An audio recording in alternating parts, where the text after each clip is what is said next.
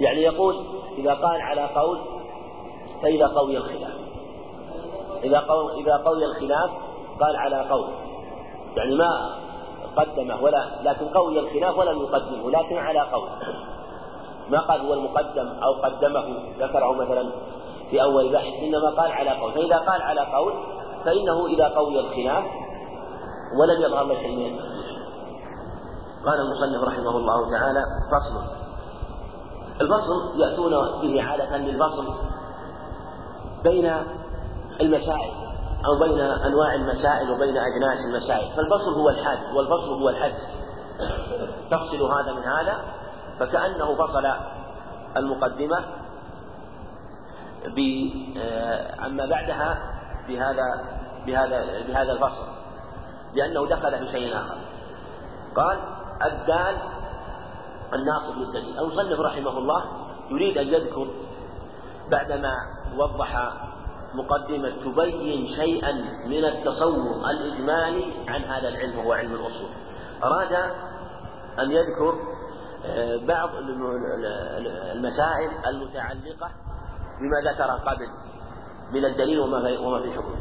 قال الدال الناصب للدليل كل من نصب دليلا لك فهو دال. يعني أنه يدلك على المطلوب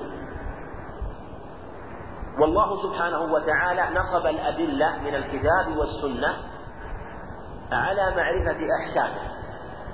واختلف هل يقال له يسمى بحرف على الدال أو الدليل؟ جاء عن احمد رحمه الله جماعة ذلك وبعضهم لم يثبته. القاعدة في مثل هذا أنه لا يوصف سبحانه وتعالى ولا يعني لا يسمى إلا بما ثبت في الكتاب والسنة. لكن المعنى صحيح.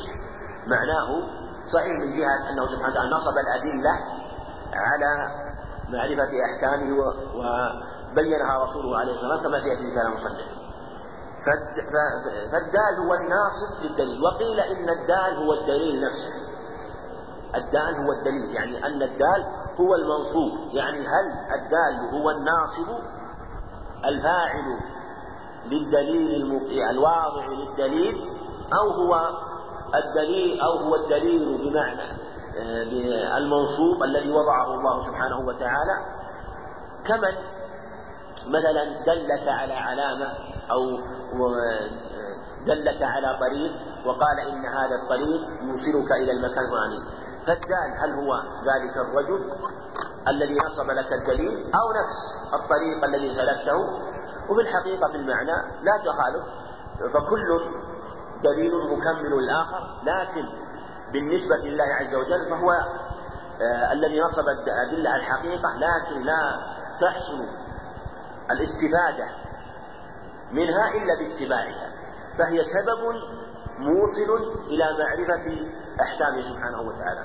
وهو لغة المرشد حقيقة. وما به الإرشاد مجازا. وهذا مثل ما سبق. يعني هل يقال إن الدال هو المرشد؟ يعني الذي أرشدك؟ أو ما جعله مرشدا لك؟ وهذا كله يعني اختلاف بينهم والمعنى واضح.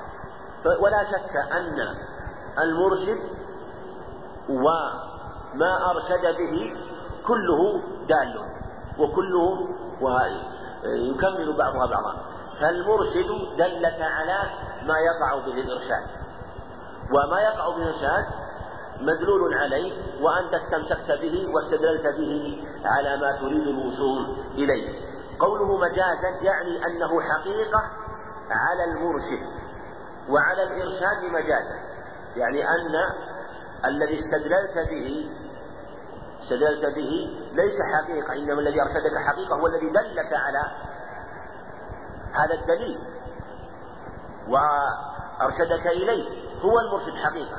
وإلا بغيره لم تكن مسترشدا لكن على أصل كثير من العلم أنه يقال حقيقة عليهما جميعا. فهو فالمرشد فالدال مرشد حقيقة والذي حصل به دلالة مرشد حقيقة لأنه آه، وقع به الإرشاد. مثل ما تقول مثلا حينما يعني آه، مثلا تقول مثلا القطع إذا حصل بالسيف بيد الإنسان أو بالسكين هل القطع حقيقة حصل بيدك؟ والسكين آلة ويكون القطع بها مجازا. وكذلك مثلا السهم حينما ترمي هل أنت الرامي السهم ترمي مثلا الصيد هل أنت يعني قتلت حقيقة؟ وما استمسكت به من السهم يكون قاتلا مجازا؟ يقال إنه كله مكمل الآخر وبقوتك وبنفوذ السهم حصل القطع. بقوة يدك وبحدة السكين أو السيف حصل القطع حصل القطع. وهكذا نقول وهذه يجري على مسألة الحقيقة والمجاز وكثير يعني أبطل المجاز مثل هذه الأشياء وأن كل شيء ينسب له آه، حقيقته بحسب ما ينسب إليه فهو حقيقة في مقامه. وهذه قاعدة عظيمة تطرق إليها أهل العلم ممن وضحها شيخ الإسلام ابن رحمه الله يمكن يأتينا أيضا كلام على شيء منها فيما يأتي من كلام المصنف رحمه الله. قال وشرعا ما يمكن التوصل بصحيح النظر به إلى مطلوب خبري. ما يمكن قال ما يمكن. ما قال؟ ما يحصل التوصل قال ما يمكن. فالدليل ما يمكن. يعني كل دليل يمكن التوصل بصحيح النظر فيه إلى مطلوب خبري فهو دليل. لأن الدليل موصل سواء أنك طلبته طلبت به الإرشاد أو لم تطلب. فإذا استمسكت بالدليل حصل الإرشاد. وإن لم تستمسك بالدليل فهو في نفسه مرشد وإن لم تستدل به.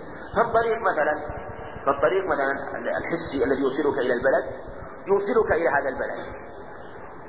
أنت إذا ركبته أوصلك بالفعل. إذا لم تركبه هو موصل بالقوة كما سبق لنا. فهكذا مثلا حينما تنظر في الدليل من الكتاب والسنة على حكم مسألة مثلا من المسائل في الصلاة أو في الطهارة أو في الصيام أو في غيرها. أنت إذا نظرت الدليل موجود مثلا وعندك آلة. وتعرف النظر. فأنت إذا نظرت في هذا الدليل أوصلك إلى الحكم. وإن لم تنظر هو موصل للحكم وإن لم تنظر. لكن أنت إن نظرت فيه أوصلك بالفعل وإن لم تنظر فيه فهو موصل بالقوة وإن لم تنظر فيه. فيقول شرعا وشرعا ما يمكن التوصل بصحيح النظر. يخرج النظر الفاسد الذي لم تكتمل آلته أو يكون النظر في في دليل غير صحيح نظر بدليل غير صحيح أو نظر بآلة غير مكتملة فإن هذا لا يوصل إلى المطلوب. في بصحيح النظر فيه إلى مطلوب خبري المطلوب الشيء الذي تطلبه والمطلوب هنا يقول خبري أي تصديقي والتصديق فسره بالخبر يعني ويراد بالتصديق هو الشيء الذي يقال فيه إنه صادق أو كاذب. فكل جملة يقال فيها إنها صادقة أو كاذبة وهذه من الاصطلاحات دخلت على في الأصول من من علم المنطق آه، في هذه المسائل. فيسمون فهي جملة خبرية في الحقيقة يعني يسمونها في في باب في باب العربية. الجملة الخبرية سواء كانت جملة اسمية آه، جملة اسمية مبتدأ أو خبر زيد قائم. جاء زيد.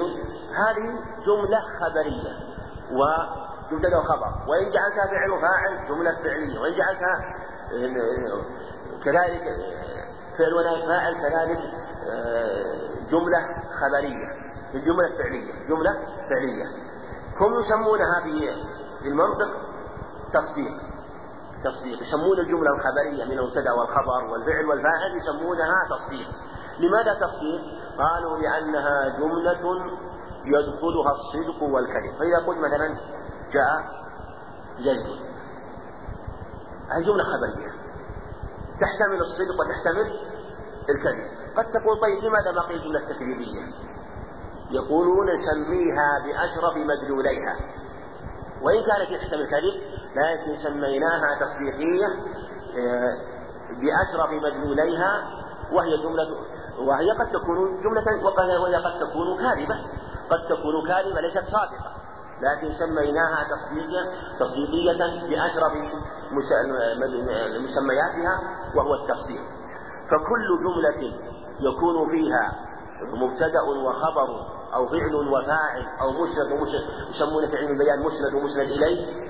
فهذه يسمونها جملة هذه يسمونها تصديق. فلهذا قال ما يم وشرعا ما يمكن التوصل بصحيح النظر فيه إلى مطلوب خبري. مطلوب خبري.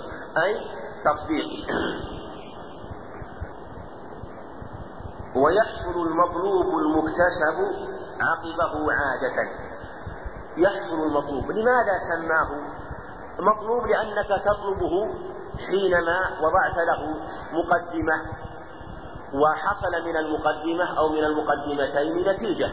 من المقدمتين نتيجة. آه، من جهة تقديم الأدلة بالنظر فيها فوصلت إلى نتيجة. يقول المكتسب. لماذا سمي مكتسب؟ لأن عندهم شيء يسمى المكتسب؟ لأنه ليس حاصلا بالضرورة. لأنه أمر يحتاج منك إلى بحث ونظر فهو أدلة مكتسبة بالبحث والنظر فلهذا سمي سمي مكتسبا ويحصل المطلوب المكتسب لأنك اكتسبته وظفرت به وحصلت عليه بعد البحث. قال ويحصل المطلوب المكتسب عقبه عادة عادة. يعني ليس ضرورة ليس ضرورة. وبعضهم قال إنه يحصل ضرورة. وهذا يأتينا في مسألة تفاوت العلوم. والحق أنه ربما حصل ضرورة لأن العلوم تتفاوت. لأن العلوم تتفاوت. فأنت حين الإنسان حينما يبحث بحثا قويا في مسألة من المسائل ويظهر له ظهورا بينا يقطع به بعد البحث فنقول إن الم... إن هذا يحصل له ضرورة. لأنه جازم وقاطع به. لأن المكتسب عادة هو الذي يمكن التشكيك فيه ويمكن إيراد الدليل عليه. أما إذا كان جازما به قاطعا به وهذا يختلف من إنسان إلى إنسان. فبعض مثلا الناظرين من أهل العلم ربما قطع بنظره في هذه المسألة قطعا جازما لا يقبل التحول ولا يقبل الاختلاف ولا الشك لجزمه بهذه المسألة. فلهذا نقول ربما حصل المكتسب عقبه ضرورة لقوة النظر أو لقوة الأدلة التي نظر فيها مع فطنته وقوة نظره. وربما نظر غيره من الناس في هذه المسألة وكان الاكتساب عقبه مثلا ربما يكون عاديا حيث لو شكك فيه تشكك لأنه لم يكن نظرا قويا. قال والمستدل نعم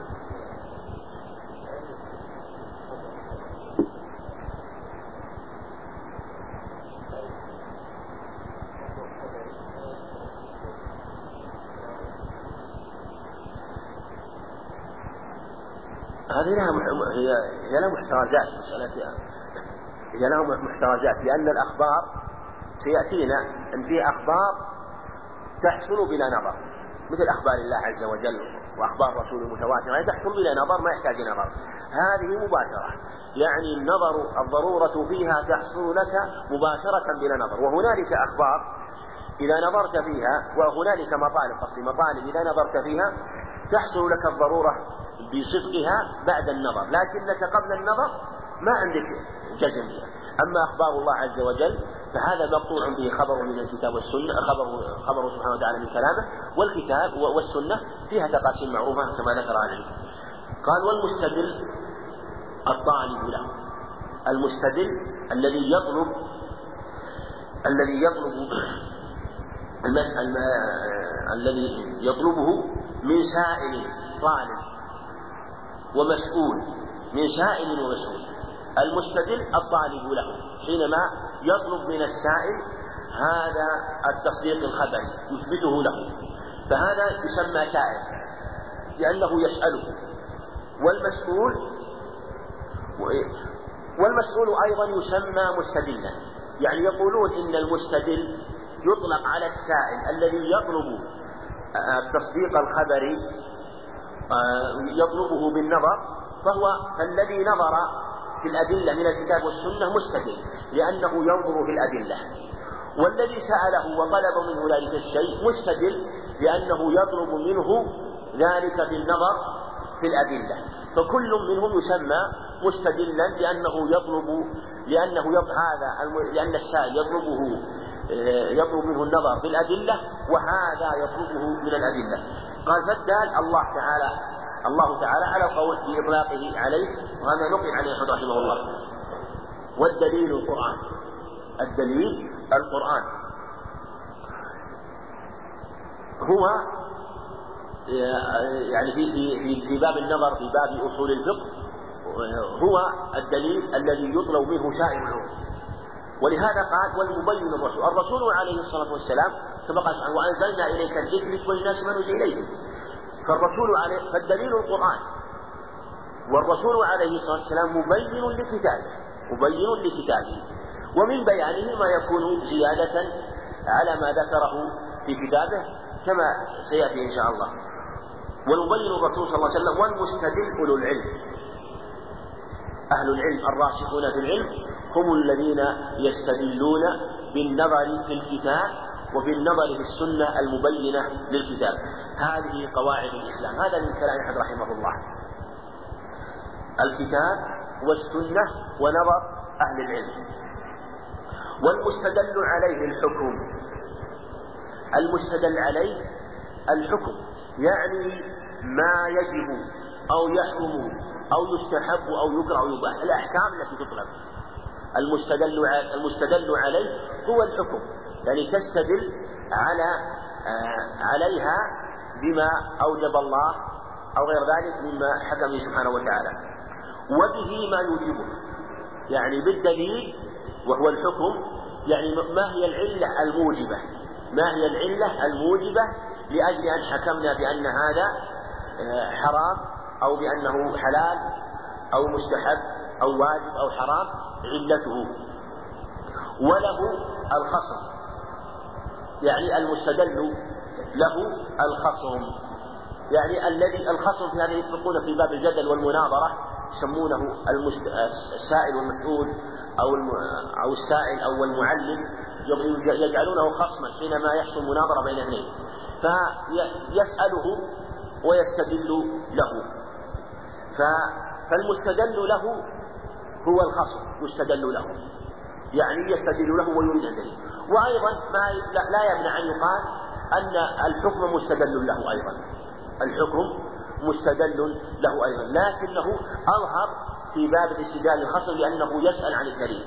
والنظر هنا فكر يطلب به علم أو ظن. هذا هو لكن ما هو النظر؟ لأنك تنظر في أدلة وتطلب بها مطلوبا. هذا ما هو يطلب به علم أو ظن. يعني أنه لا بأس يعني يسمى ما ينتج عن النظر وهو الفكر والفكر هو آه يعني النظر أو جولان الفكر في المعقولات في المعقولات كما أن التخييل هو جولان جولانه في المحسوسات. فالنظر هو جولان الجسم في المعقولات آه، يطلب فكر يطلب به علم أو ظن. يعني ما أنتجه النظر من علم أو ظن يسمى نظرا يسمى نظرا ويسمى أيضا علما وسيأتينا أيضا. والفكر هنا حركة النفس. حركة النفس. حينما ينظر فيما عنده ليحقق مطالب ما؟ حركة النفس من المطالب إلى المبادئ ورجوعها منها إليها. هذا هو تعريف الفكر. يقول وهذا أيضا مما أخذ أيضا من, من كلام المناطق في هذا أيضا ما دخل في في علم الأصول. حركة النفس من المطالب إلى المبادئ ورجوعها منها إليها. يقول حركة النفس المطالب يقول تطلق عندهم على التصور والتصديق. وهذا سيأتينا أيضا التصور التصور هنا. حين مثلا المطالب أشياء الأشياء المطلوبة لأجل أن تعرفه وأن تحكم عليه هذه المطالب. فهي موجودة في ذهنك هذا المطلب المعين. مثلا حينما تقول تريد أن تعرف حكم النبي. مثلا من أمثلة من أمثلة النبي ما هو حرام ولا حرام؟ هل هو حرام أو ليس بحرام؟ النبي تقول مثلا كل نبي مسلم. هذا هو المطلب. المطلب هو معرفة النبي ما هو حكمه. فأنت الآن لا زلت في المطلب وهو النبي. طيب تنتقل من المطالب إلى المبادئ. المبادئ ما هي؟ حينما يكون لديك نظر فأنت ترجع إلى مخازن الموجودة عندك في نظرك وفي فكرك وتستخرج منها ما تعرفه عن هذا النبي. فتقول مثلا مبتدئا تقول وكل نبيذ خمر النبيذ كل نبيذ مسلم. كل نبيذ مسلم. ترجع أنت إلى المبادئ وتقول كل مسكر حرام. عندك أنت؟ تعرف أن كل مسكر حرام. هذه هي المبادئ. انتقلت من كل نبيذ مسكر إلى قول كل مسكر حرام. فالجملة الأولى والمقدمة الأولى هي المطلب والجملة الثانية هي المبادئ. بعد ذلك يحصل عندك نتيجة. النتيجة من المقدمتين. ما هي؟ عندنا كل نبيذ مسكر وكل مسكر حرام. إيش نقول بعد ذلك؟ كل نبيذ حرام. رجعنا ماذا؟ إلى المطالب. رجعنا إلى النبي. ولهذا يقول والذكر حركة النفس من المطالب. وهو قولك مثلا من كل نبيذ مسك. إلى المبادئ. وهو قولك كل مسكر حرام. ثم بعد ترجع إلى الحكم على المطالب بعد معرفتك لشيء من المبادئ. فتقول وكل نبيذ حرام. كل نبيذ حرام. والإدراك حكم بلا حكم تصور. الإدراك يعني مطلق الإدراك هذا بلا حكم تصور. عندنا التصور ما هو؟ التصور هو صورة الشيء في النفس بس مجرد صورة. ما في حكم. فعندك حينما تقول مثلا زيد إذا تقول الله زيد زيد نفسك الإنسان في نفسك مجرد معرفتك مثلا بزيد أحمد محمد صالح هذا تصور. تصور. كاتب تقول كاتب عالم دارس فقيه. معرفتك لهذه مجرد تصور. إذا أردت أن تجعل هذا التصور تصديقا اربطه بكلمة أخرى يتكون منه جملة خبرية اللي ذكرنا قبل. فإذا ربطت بين كلمتين بنسبة بينهما تنتقل من التصور إلى التصديق.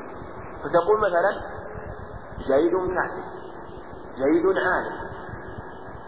الإنسان كما يقول مثلا آه، حيوان ناطق مثلا كما يقول العالم متغير. وهكذا. إذا ربطت نسبة بين كلمتين بجملة خبرية تسمى تصديق لأنك ذكرت جملة وذكرت جملة وربطت بكلمتين ربطتهما بنسبة بينهما تحتمل الصدق والكذب فسمي تصديقا. فالإدراك بلا حكم. أنت حينما تقول أحمد حكمت ولا ما حكمت؟ في ذهنك أحمد. هذا تصور مجرد تصور. حينما تقول كاتب كاتب مجرد كاتب. هذا مجرد تصور إذا قلت زيد كاتب هذا حكم لأنك ربطت نسبة وهكذا كما سبق المسلم فلم يقال وبه تصديق يعني بالحكم. بالحكم يكون التصور يكون التصور تصديقا إذا حكمت على هذه الكلمة بشيء من الأحكام. فصل العلم لا يحد في وجه. سبق لنا أنه إذا قال في وجه فإن المقدم غيره. فعلى هذا يكون العلم محدودا عند المصنف رحمه الله. والمصنف يقول العلم لا يحد في وجه. بعض العلماء قال إن العلم لا يحد يعني لا يمكن أن يقال إن العلم حده كذا وكذا. لماذا قالوا هذا؟ يقولون هذا لأن العلم كلمة العلم من أوضح الواضحات علمت هذا علم فلان هذا هذا معلوم. يعني لا يطلق العلم إلا على الشيء البين الواضح. فكيف تبين الشيء بشيء آخر؟ مهما ذكرته بشيء ومهما حدثته بشيء فإنه يكون وقفا منه.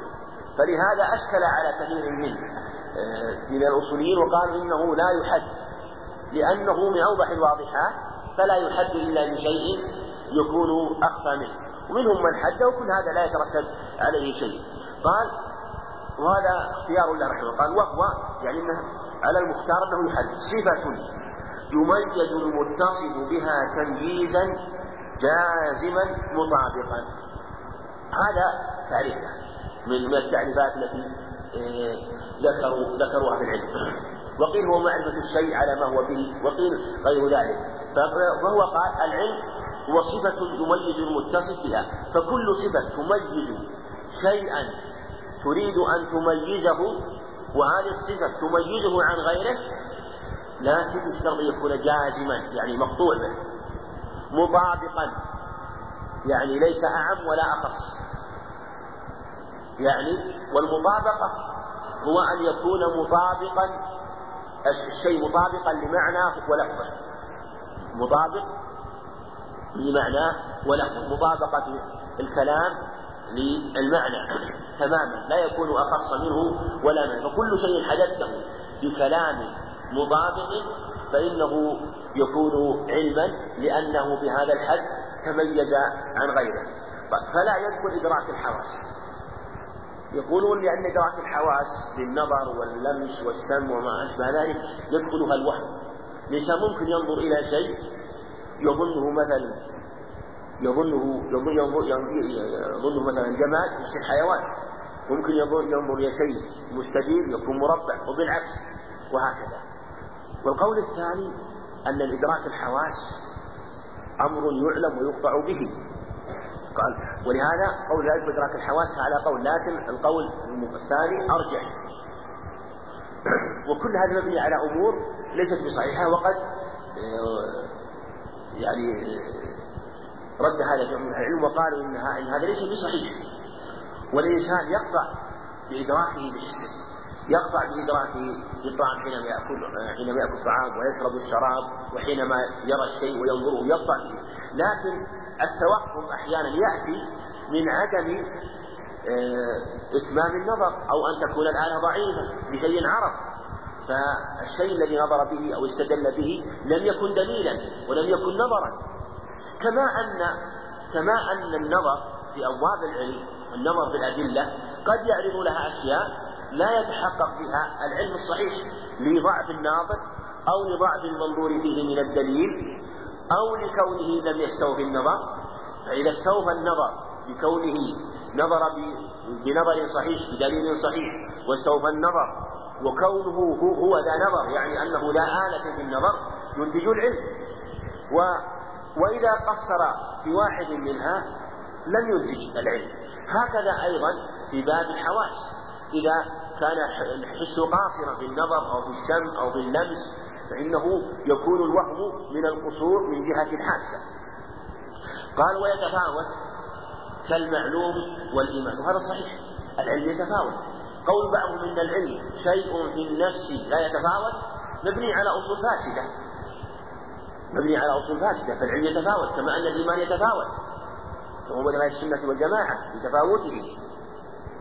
فالعلم ربما كان هذا الشيء معلوم لإنسان ويكون عند آخر العلم به أوضح وأبين كالمتواترات. فيكون هذا متواترا عند إنسان ويكون عند إنسان واضح بتواتر أقوى وأشد وهكذا العلم مثلا بالبلاد والأماكن والقصص والأخبار. تتواتر عند الناس وتعلم يقينا عند بعض الناس يكون العلم أقوى. وهذا جار في جميع الأمور. ف فالعلوم تتفاوت كما أن المعلوم يعني المعلومات يعني كما أن المعلومات تتفاوت يعني أن هذا علمه ومعرفته أكثر من هذا وأزيد من هذا فكذلك العلم يتفاوت كالمعلوم والإيمان. ويراد به مجرد الإدراك. يراد به مجرد الإدراك. يعني أن العلم يطلق على مجرد الإدراك جازما. يعني أنه يطلق أحيانا يطلق على الإدراك جازما. فإذا جزمت بهذا الشيء كنت عالما به أو مع احتمال الراجح. الاحتمال الراجح هو الظن الذي قام عليه الدليل. فكل ظن قام عليه دليل ورجح فإنه يسمى علما. وهذا واقع. الإنسان رب يترجح عند بعض الأشياء وإذا ترجح بأدلة يكون علما. كنظر العالم في الأدلة حينما ينظر ويترجح عنده قوة هذه المسألة بأدلة يكون عالما بهذا بل ربما وصل الرجحان إلى حد القطع أو مع احتمال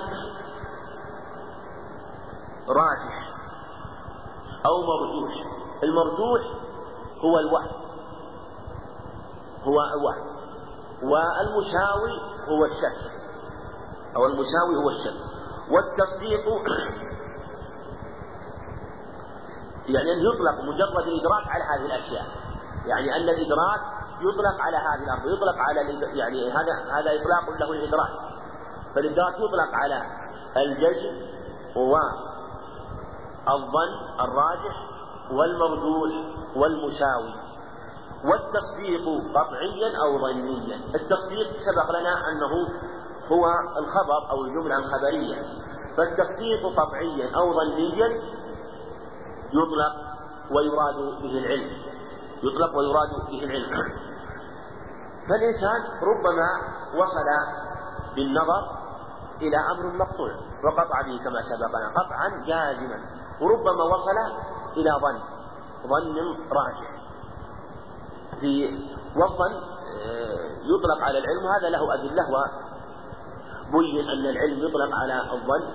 ثم مما يبين أن العلم يطلق على العلم الجازم وعلى الظن الراجح. والظن يطلق على العلم وعلى الظن الراجح وعلى الظن الذي ليس مستندا إلى دليل. لكن الظن الذي ليس مستندا إلى دليل وهو الوهم يكون تخرصا وهما لكن يسمى ظن. قال تعالى إن الظن لا يظن الحق شيئا. فهذا الظن إذا كان غير مستند إلى دليل فيسمى ظنا من جهة أنه تخرص وإن كان مستندا إلى دليل صحيح فهو ظن راجح. وربما قوي النظر بالأدلة حتى ارتقى إلى درجة العلم. ومعنى المعرفة. ويطلق أيضا العلم على المعرفة. يعني علم هذا الشيء وعرف هذا الشيء ويراد بها وبظن العلم. يراد بها بالمعرفة وبظن العلم يعني يطلق وهذا سبق يطلق على المعرفة العلم عرف هذا الشيء أو علم ويطلق على الظن العلم. كما يقال تعالى وظنوا أنهم مواقعوها. وهي من حيث إنها علم مستحدث أو انكشاف بعد نفس أخص منه. يعني المعرفة وإن كانت تطلق على العلم أو يطلق على المعرفة علم لكنها أخص منه لأنها تطلق على العلم المستحدث أو انكشاف بعد لبس أخص منه. بعد وهذا ربما نوزع فيه وربما قيل إن هذا إن العلم يكون أيضا بهذا الوصف ويكون آه، بعد علم مستحدث أو انكشاف بعد لبس. لكن يريد يتحرز من شيء سوف يذكره بعد. لكن لا شك أن المعرفة آه، حينما يطلق عليها يقال معرفة تكون كما ذكر بعد علم مستحدث يعني علم استحدثه الإنسان وعلمه. أو انكشاف بعد لبس يعني التبس على الأمر ثم بعد ذلك عرفه. ومن حيث إنها يقين وظن أعم يعني أن المعرفة من حيث إنها يقين وظن أعم من العلم.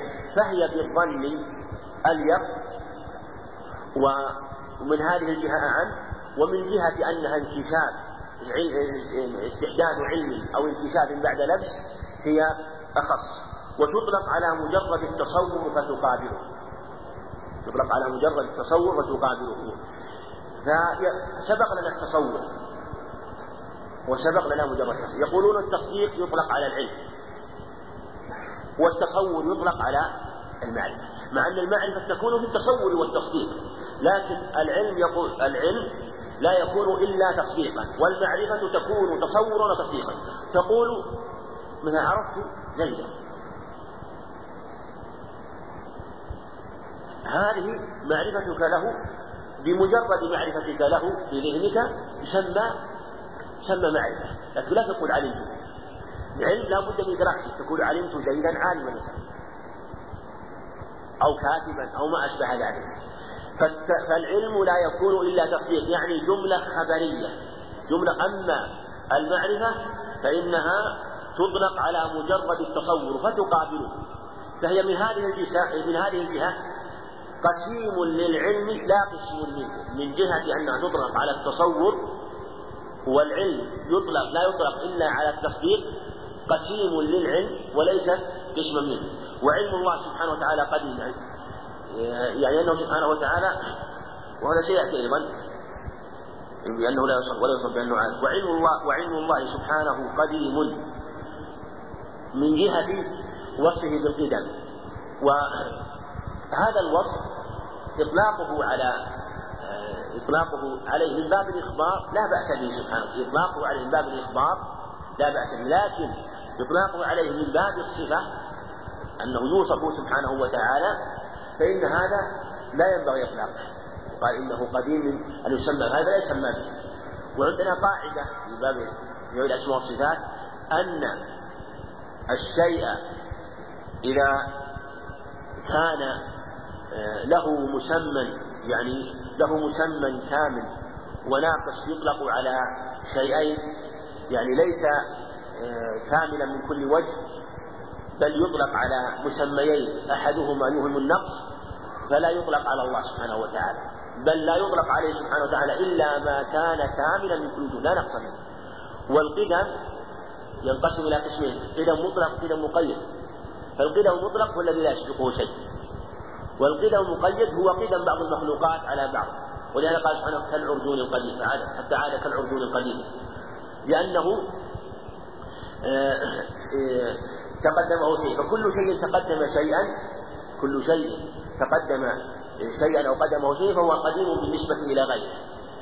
فانقسم إلى ما يطلق على القدم المطلق وعلى مطلق القدم. فلما كان منقسما لا يجوز لا يطلق عليه سبحانه وتعالى في باب أسمائه ولا صفاته. لكن لا بأس بالإخبار عنه في باب الإخبار كما ذكر ذلك علامه القيم ليس ليس ضروريا ليس لكن يمكن يقال هنا إنه إنه ليس وصفا لله إنما وصفا لعلمه هو هنا وصف علمه. كما في قوله تعالى وسلطانه القديم وصف السلطان بالقدم. وعلمه سبحانه قديم ليس ضروريا يعني لا يوصف بأنه ضروري. لأن هذا لا يكون إلا في علم البشر إنهم يضطرون ويلجؤون إلى مثل هذا وانه لا يمكن أن عن هذا العلم.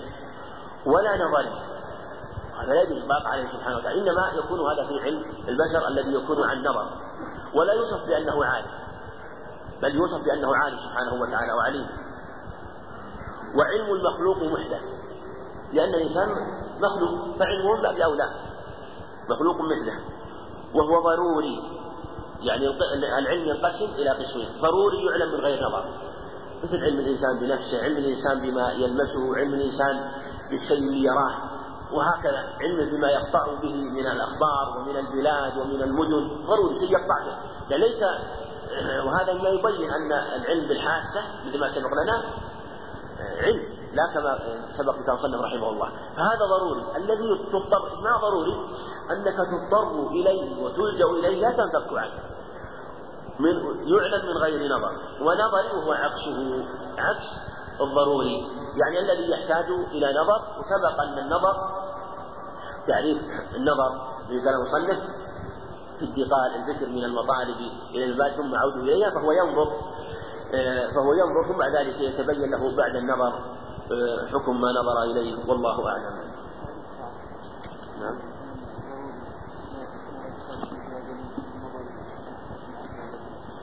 هم يقولون يعني إن فساد دليل يعني بالنظر إذا لابد من الدليل. كل شيء لابد كل شيء لابد من دليل لكن لابد لا يحتاج إلى دليل ينظر فيه. هذا المراد يعني.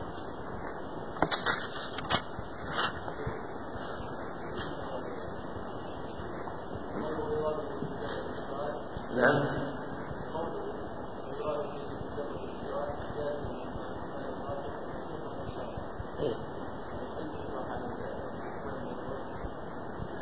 لا كأنه أطلق يعني على الإدراك. على يعني قال مجرد الإدراك ويطلق الإدراك على هذه الأشياء. إدراك مجرد الإدراك الإنسان يدرك الأشياء الصحيحة والأشياء المحتملة الراجحة والأشياء المحتملة المرجوحة والأشياء المتوهمة فإدراكه لها معنى علمه بها وإحاطته بها. فإحاطته بالشيء هي في نفسها مدركة معلومة. فرق بين أن تكون هي علم وبين أن تكون معلومة. فالشيء قد يكون معلوما وليس علما من جهة أنك أدركته. يعني الإنسان يدرك مثلا أن هذا خطأ مع أنك علمت أنه خطأ. وهم لكن هو في نفسه ليس علما. يعني فرق بين العلم الذي هو الصحيح توصل صحيح النظر وبين ما علمك بالشيء. وإحاطتك فالإنسان ربما أحاط بأشياء فيحيط بالأشياء التي قطع بها ويدركها ويحيط بالأشياء التي رجحت الأدلة ويحيط بالأشياء التي تكون مرجوحة ويحيط أو متوهمة ويحيط بالشيء الذي يكون مشكوكا مستوي الطرفين. هذا مراد رحمه الله. فصل. المعلومات إما نقيضان لا يجتمعان ولا يرتفعان المصنف لا زال في بعض المقدمات التي يذكرها هو وغيره وهذه مقدمات لا كما سبق لنا على لها علاقة بعلم المنطق وهذا كما سبق لنا مما دخل على علم الأصول. لكن لأنه يتكرر في كلامهم فما فمعرفته مما يعين على فهم كلامه لأن كثير من يعني مما توجد في كتب الأصول أنها كثيرا ما توجد في هذه المصطلحات. فكان معرفة فكان معرفتها مهم من جهة أنها ليست غاية لكن وسيلة لفهم ما يعرف من كلامهم وهذا أيضا حتى حتى يقع في كثير من عبارات بعض الفقهاء. تختلف المذاهب في هذا. منهم من يستعمل هذه الاصطلاحات كثيرا ويوجد في كلام الأحناف وكلام مالكية كثيرا. فهذا موجود في كتب الفقه ولكن في كتب الأصول أكثر. المعلومات إما نقيضان لا يجتمعان ولا يرتفعان لما ذكر العلم ناسب أن يذكر بعده المعلوم الشيء الذي يعلم. فيقول المعلومات إما نقيضان عرف النقيضين.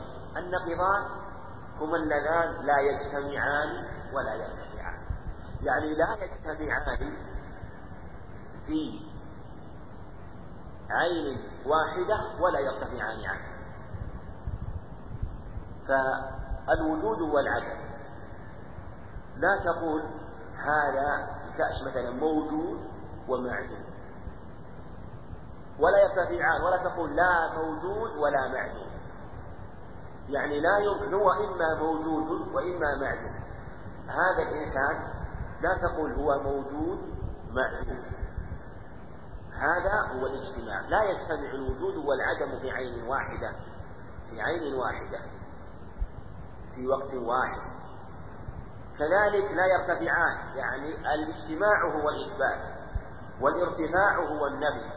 بمعنى أنك تثبت الاجتماع للنقيضين في عين واحدة أو تنفيها أو تنفي النقيضين عنه عن العين الواحدة عن العين الواحدة آه، تقول مثلا لا موجود ولا معدوم. ويختلف في بعض الأشياء هل هي من باب النقيض أو من باب الضد. لكن هذا مما آه، يعلم أن الشيء إما موجود وإما معدوم أو خلافان. يجتمعان ويرتفعان. يجتمعان ويرتفعان. مثل وذكروا لها مثلا. الخلافان هما الشيء الذي تختلف حقيقته يعني أن حقيقة هذا تخالف حقيقة هذا لكن لا تنافي بين وجود الخلافين.